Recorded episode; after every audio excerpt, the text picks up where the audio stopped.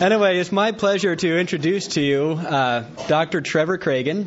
Dr. Tre- Trevor Craigen is a man who has described himself as someone with a South African accent, a German driver's license, a British passport, and American credit card. So, it's a man who's very fitting that we have such an international man at an international conference. I have the privilege of studying under him at the Master's Seminary, and during his theology classes, there were three things that I thought to myself I admired about him. One, he was a very thoughtful man. He didn't necessarily care about rote memorization, but true understanding of the theological concepts.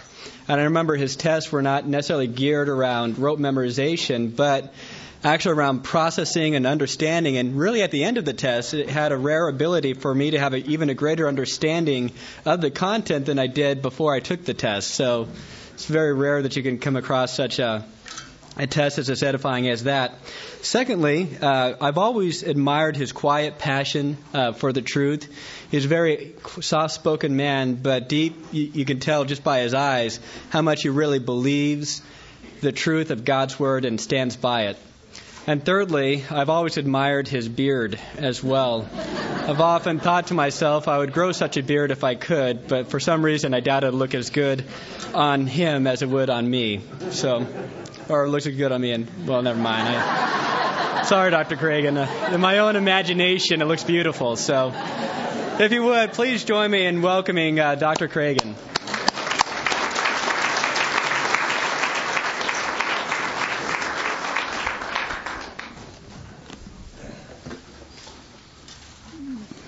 Well, thank you, Dave. The reason why I grew the beard is just two reasons. One, because when I have to go out at night, I have to shave again. Because I have a dark beard. And if pictures are going to be taken, there's one thing that comes out on the picture in the evening, and that's the black stripe across your face. Looks like you haven't shaved. And second, I was doing some research while living in Europe on the development of liberty of conscience and freedom of religion. That put me in touch with Anabaptists and of course, I found this style beard, so I decided to try it just to see what it would look like. And I got my wife's permission. my daughter in law liked it so much, she wouldn't allow me to shave it off for the wedding. So it stuck. And good morning to you all. And what I just did is what a Romanian told me not to do. I'd been speaking in Romania a number of times and I'd gotten to know this man and I'd greeted the audience. Good morning, everybody. And he came to me afterwards and he said, Don't do that. That's not culturally correct. We know who you are. We know what you're there for. You've come to speak. So go up to the pulpit, open your Bible and start preaching. So that's what I'm going to do. Most of us can remember a book or two that whetted our appetites for missions or sparked a desire to be on the field.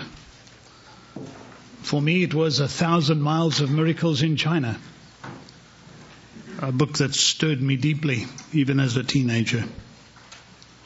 Pastor C. In fact, I was looking for that book yesterday, and my wife reminded me I loaned it to somebody and forgot to note down who's taken the book. And it's a book about a Confucian scholar who became an opium addict who came to Christ and became a leading pastor about the time, sometime after Hudson Taylor.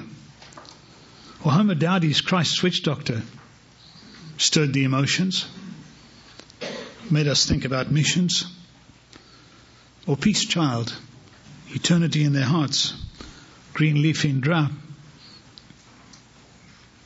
And I'm sure you can add to the list. Or there would be those special events that God has used to stir young men and women to the mission field, like the Auca Indians murdering the five in Ecuador.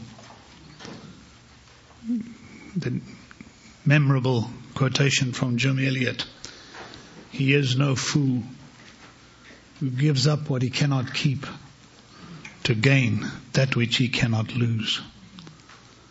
Incredible statement. You know as well as I do that when you think of missions, you think of men and women who spent and were spent for Christ. It's to recall the names of the great statesmen and stateswomen of the mission field. Hudson Taylor. I'm sure you remember what he's well known for in terms of a statement made. God's work done in God's way will never lack God's supply. Well, God uses men who are weak and feeble enough to lean on Him. David Livingstone, the great explorer but a missionary. C.T. Studd, a name that I would remember because C.T. Studd had promised for being one of England's greatest cricketers and gave it up for the mission field. To the chagrin of his family, he couldn't understand why somebody of the nobility would go to Africa as a missionary. Robert Moffat, who stirred Livingstone. Robert Moffat, so well known for the statement, when I look to the vast plains in the north, I sometimes see in the morning sun the smoke of a thousand villages where missionaries have never been. It was a pioneer field in his day. Adoniram Judson, William Carey, expect great things from God, attempt great things for God. Mary Slessor, Amy Carmichael, Gladys Aylward, closer to our day, Viggo Olsen, and many more that can be added to the list. I jotted down just a few. Remember the names John and Betty Stam? Most of us perhaps were not alive at that time, but you remember their names.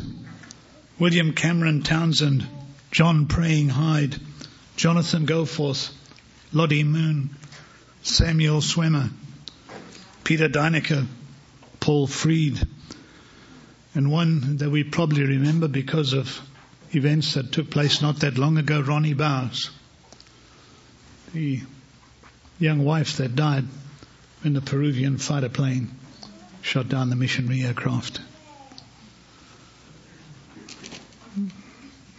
You remember these, they come to mind, plus a whole host of others that you know and that I know whose names may never be mentioned on, in the history books of missions that we all get to read, but whose names have gone down in the annals of glory because they've served the Lord. You know that Ruth Tucker's book, From Jerusalem to Irian Jaya, Biographical Missions, History of Missions, has become a favorite source of reading.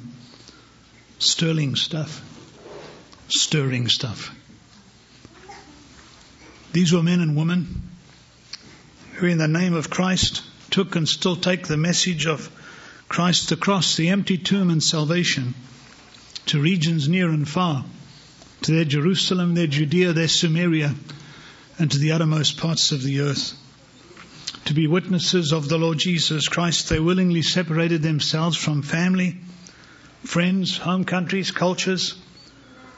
They forded rivers, crossed mountain ranges, traversed oceans and deserts, plunged into jungles, entered unfamiliar cities and regions, learned new languages, adapted to foreign cultures, endured suffering, neither gave their lives in ministry or gave their lives fully to their ministry. There's a reminiscence here of the Apostle Peter's conviction on their part. For they answered the identifying question, You are the Christ, the Son of the living God. In effect, that's what they did, and they also added the words that you find in John 6. You, Lord, have the words of eternal life. And with that throbbing and resonating in their hearts and minds, they caught the individual impact of the Great Commission upon their own lives and gladly pursued that mandate. Go into all the world and make disciples, and they did, and they do. They knew that without a preacher, without an evangelist, without the gospel being presented, ears would never hear the good news of salvation. Yeah, when you've studied history of missions and when you think of those missionaries and even think of missionaries today, when you've read about indigenization and contextualization, cultural adaptation, language learning te- techniques, felt needs, strategies for self governing, self supporting, self propagating, self educating churches, when you've read everything about dynamic teamwork, and, and it's interesting and intriguing. I think you come down, however, to just two things. If I may be so bold as to say that. For all these missionaries that I've mentioned, the ones that you know and have read about, and you look at their ministry, they have this in common.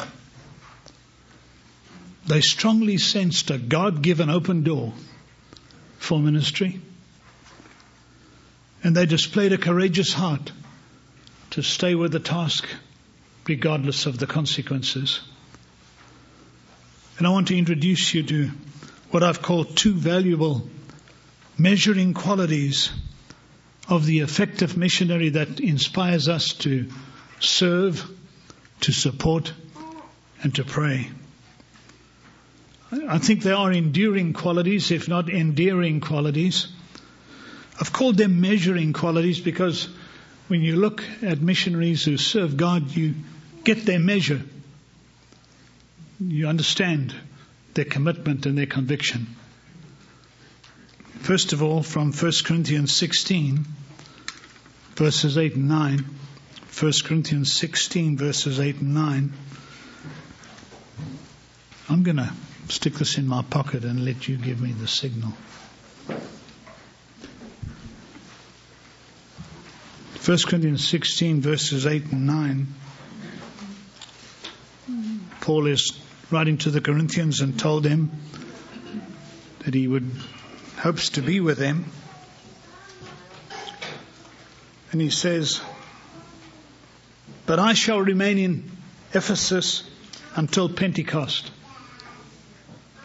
for a wide door for effective service or a great and effective door has opened to me and there are many adversaries. Intriguing statement in its context. The first valuable measuring quality is this. Missionaries serve alertly with sense and sensibility. They serve alertly with sense and sensibility. It may be the closing chapter of the letter with its little tidbits of information, greetings to certain individuals, wrap up statements, references to teammates or apostolic representatives. But there are always remarks in these closing chapters, and this one is very clearly that, comments that are made which are very instructive to us as believers. In the context of this very real desire for ministry in Corinth, you realize that the apostle is thinking ahead. If the situation calls for it, then him and the representatives from Corinth will go to Jerusalem. They talked about it, they assessed, they evaluated. They were thinking of the things that needed to be done. He was looking at his itinerary, looking at the needs, looking at what should be done. But one thing on the calendar was fixed. This would not be shaken. There was nothing that could cancel this, but no, no double booking would be allowed. And if there was a double booking, Macedonia overrode all other considerations. He said here in verse 5, I am going through Macedonia. There's some thinking taking place, an assessment of the current situation is what he was doing. Looking at time, place, need. Strategizing, if you like. setting the itinerary in place. He makes it very clear to the Corinthians. He says here in verse 7 For I do, do not wish to see you now just in passing, for I hope to remain with you for some time, if the Lord permits. I like that little reminder that this is in the providence of God as to how things would work out. If the Lord wills, we'll do this or that. It looked like the itinerary was going to be spring in Ephesus, summer in Macedonia, winter in Corinth. See, the situation was such that a fly by night visit was not going to be enough. He knew what needed to be accomplished at Corinth and knew it would take some time. So just a quick in, hi, how you guys doing, and a fly out was not going to accomplish what needed to be done in Corinth. But he needs to stay in Ephesus. So he looked to them to send him on his way, sought their approval, as it were. He said, I'll spend some time with you. Serving with some sense, wouldn't you say? Some sensibility to what was needed. Real desire to be at Corinth, but here's the significant reason for staying in Ephesus for a wide door for effective service has opened to me. And there are many adversaries. The potential for ministry was so obvious, no other decision could be made. Seizing the opportunity to stay right there was the most sensible thing to do. In fact, an assessment of the circumstances mandated that he stay there. To leave Ephesus was to abandon the open door God had so clearly given. You catch the significance there? He understood that God had given him a ministry in Ephesus. And to walk away in order to be with Corinth or to get onto some other itinerary, to be distracted from that was wrong. Stands wide open. Whatever the potential was, Paul saw it. This is the great opportunity to serve God.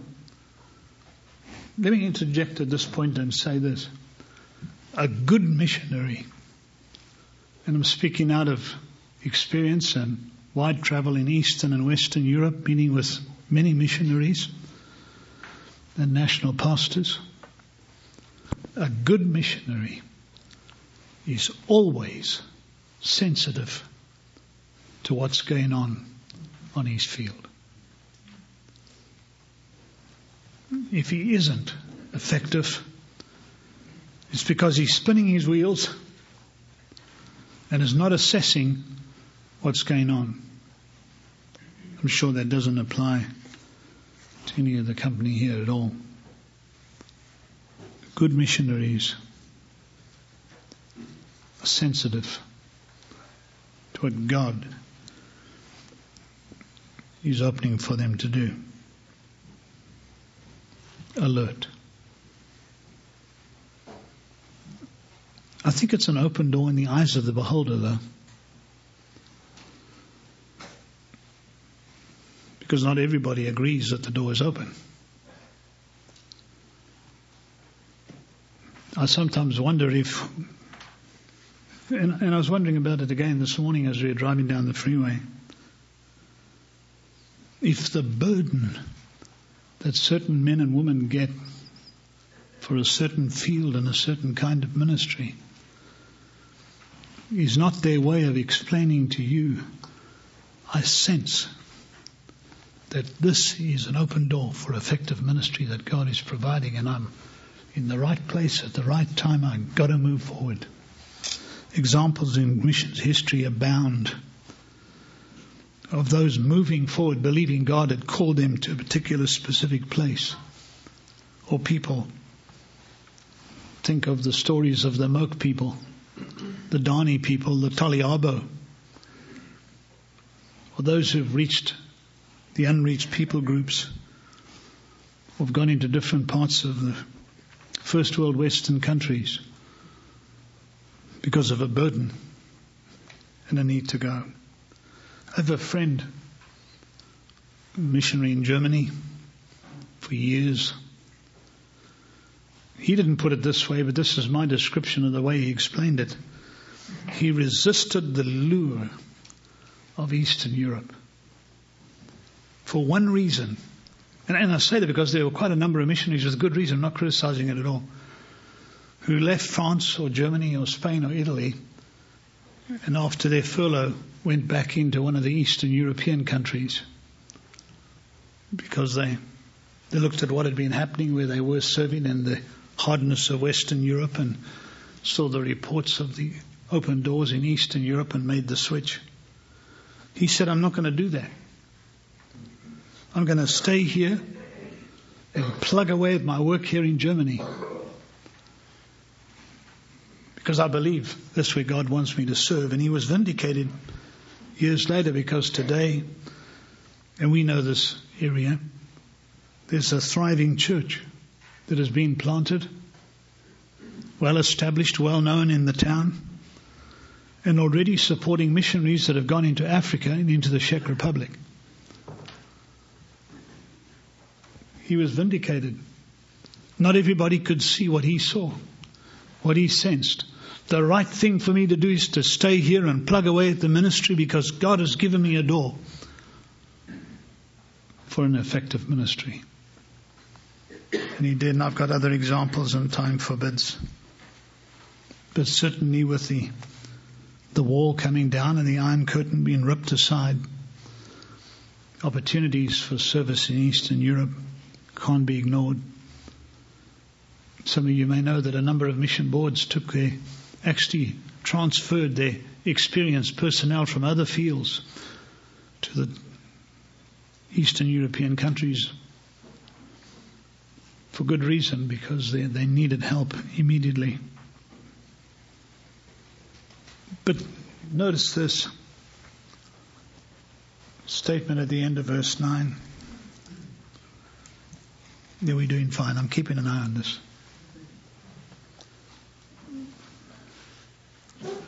I, say that because I was speaking up near San Jose a couple of weeks ago and they, did, they didn't have a clock in, in the right place. And I, I'd left my watch behind, and my watch is a standard dial. So I'd, I'd to immediately see the hands and calculate where it should be when I finish. Some guy loaned me an old Timex with the digital, what do you call it, display. And I remember looking at it and putting it on and promptly forgot what I'd looked at. And a little while later I began to realize that I should have looked at the numbers. So I'm very conscious of it today. Do you know something's gone wrong when they change the tapes in the. You've gone over. This is an amazing statement. And there are many adversaries. Open door adversaries. Doesn't compute. Not in my background and the way I was made to think, or perhaps thought without thinking too much about what was being said. If there's an open door, there's no resistance, no opposition. Straight through, wham, blessing. If there's opposition, you've walked through the wrong door. Is the impression that I had for years. It's an amazing statement. You mean you assess that God has given you a ministry, but there's opposition? Absolutely. It's almost as though he anticipated an objection to his assessment. So says there is going to be this overt resistance. Now, whether it was Jewish or Gentile, false teachers that were harming the church, or whether it is cultural and pagan religious, philosophy in opposition or practice in opposition, that's besides the point for now. The thing that the point I want to make this morning is that adversarial environments are a reality of the mission field. We all need to realize afresh that every segment of society, town, and country will have its opposition to truth.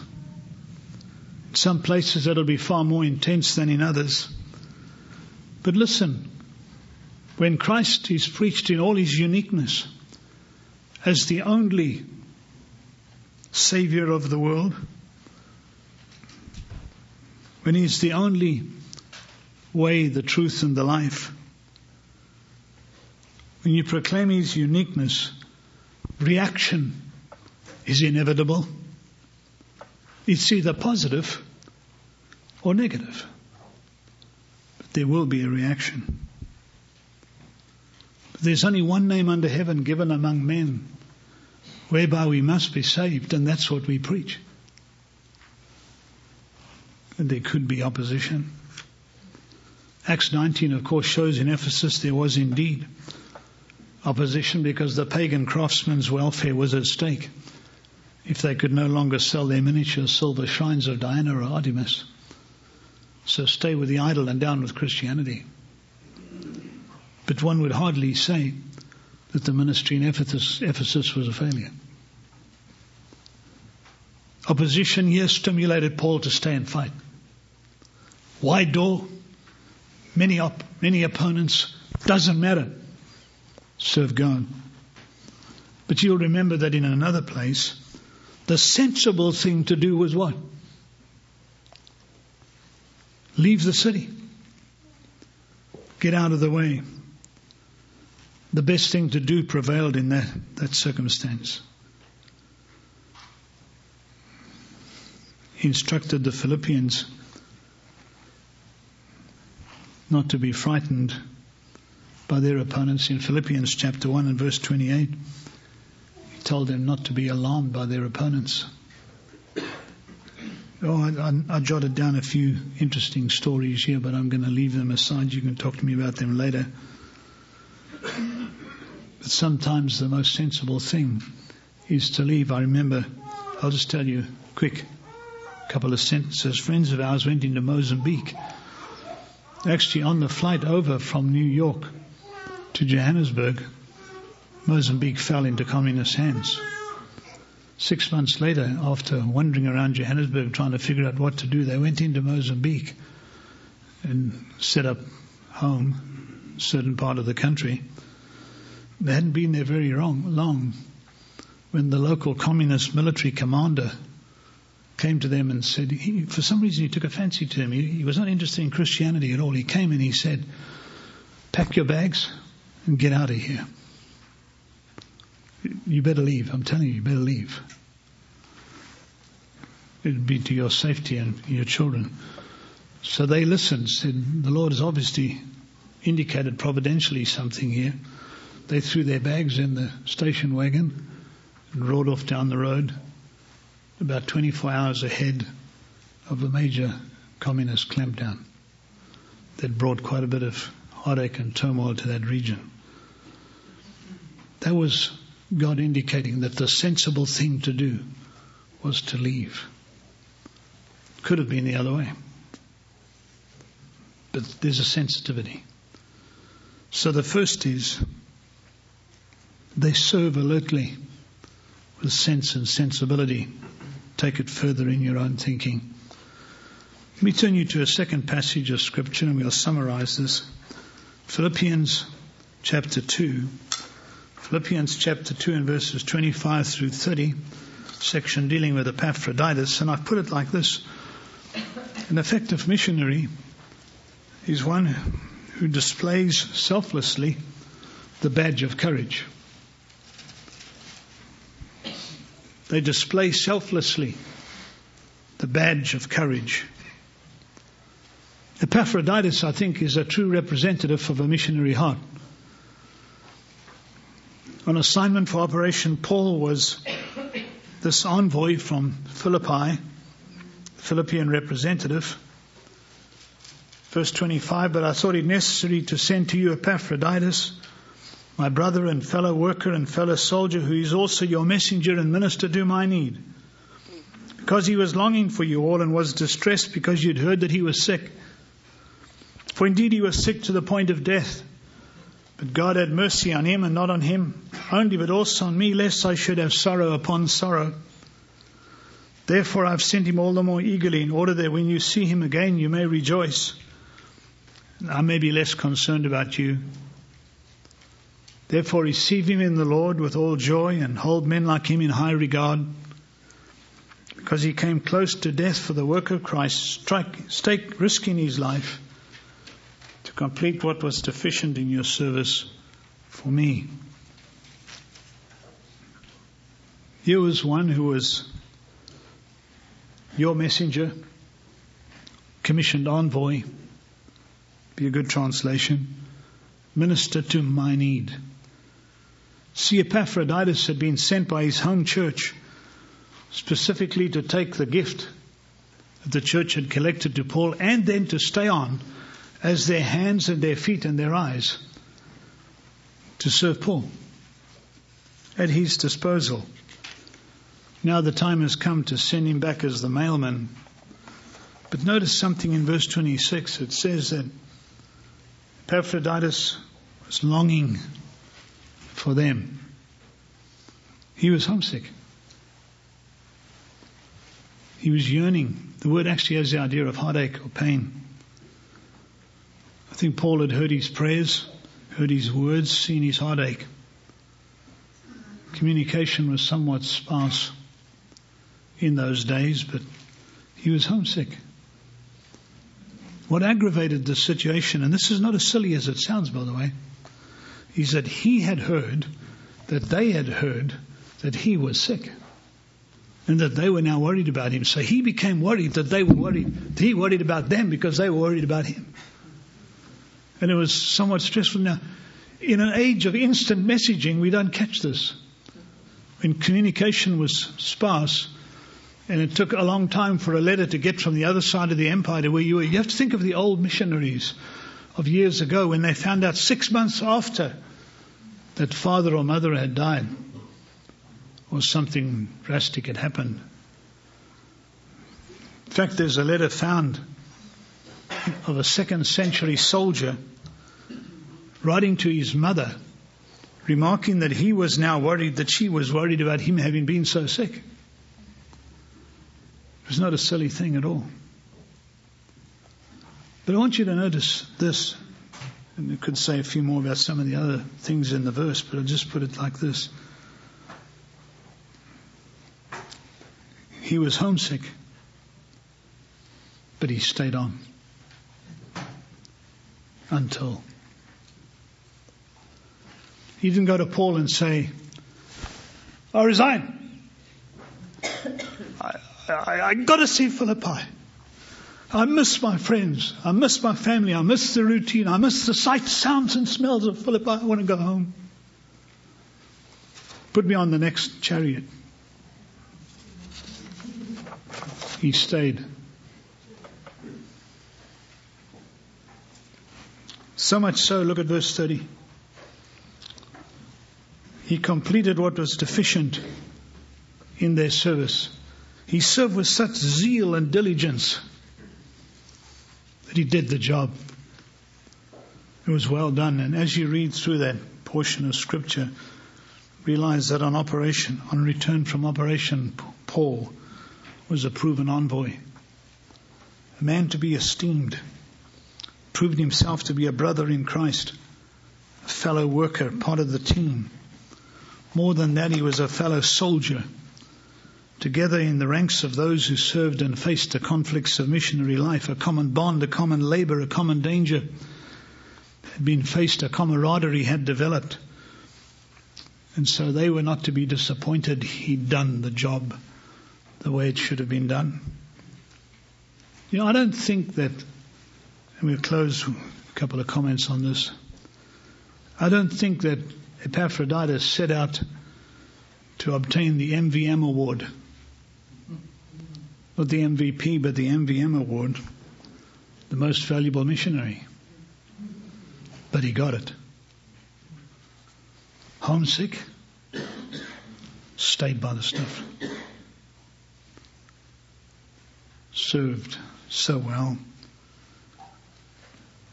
But even after a major crisis, and by the way, this is very interesting in verse 30 came close to death for the work of Christ, risking his life. Until Paul used this term in the Greek language, it, it was not in the language. He coined it from a gambling phrase, staked his life is the combination that Paul put together. It's used in a second century inscription near the Black Sea of someone daringly exposing himself to danger. That's what he did. And even after, I, don't know what that means, overtaxed himself, brought about weakness or whatever. But even after a near fatal sickness and a crisis, he stayed at the post. Didn't allow it to debilitate him. I'd summarize his life like this courage and perseverance in the pursuit of mission, doggedly fulfilling his mandate, undeterred by adversity and adversary, doing his best to fulfill the expectations of those who'd commissioned him. Two valuable measuring qualities of an effective missionary that stir you and me to serve, to support, and to pray. They serve alertly with sense and sensibility. Listen, and you'll hear it. And they display selflessly the badge of courage. Listen, and you'll hear it. Would you bow with me and pray? Heavenly Father, thank you for those who commission men and women to go to the field. Thank you for those who serve on that field. Sacrifice made, to be sure. Life different from what it is back home. But you've put a burden on their hearts. You ultimately give them a love for the people where they go. And then in your providence, you give a door wide open for effective ministries, even though there be much opposition. Pray for these men and women that, that are here that represent much endeavor on the fields of the world. Ask for your singular hand of blessing upon them, strengthening in the inner man for the daily tasks. And thank you for this church stands behind them in support and prayer. That's of you too. It's in Jesus' name we pray. Amen.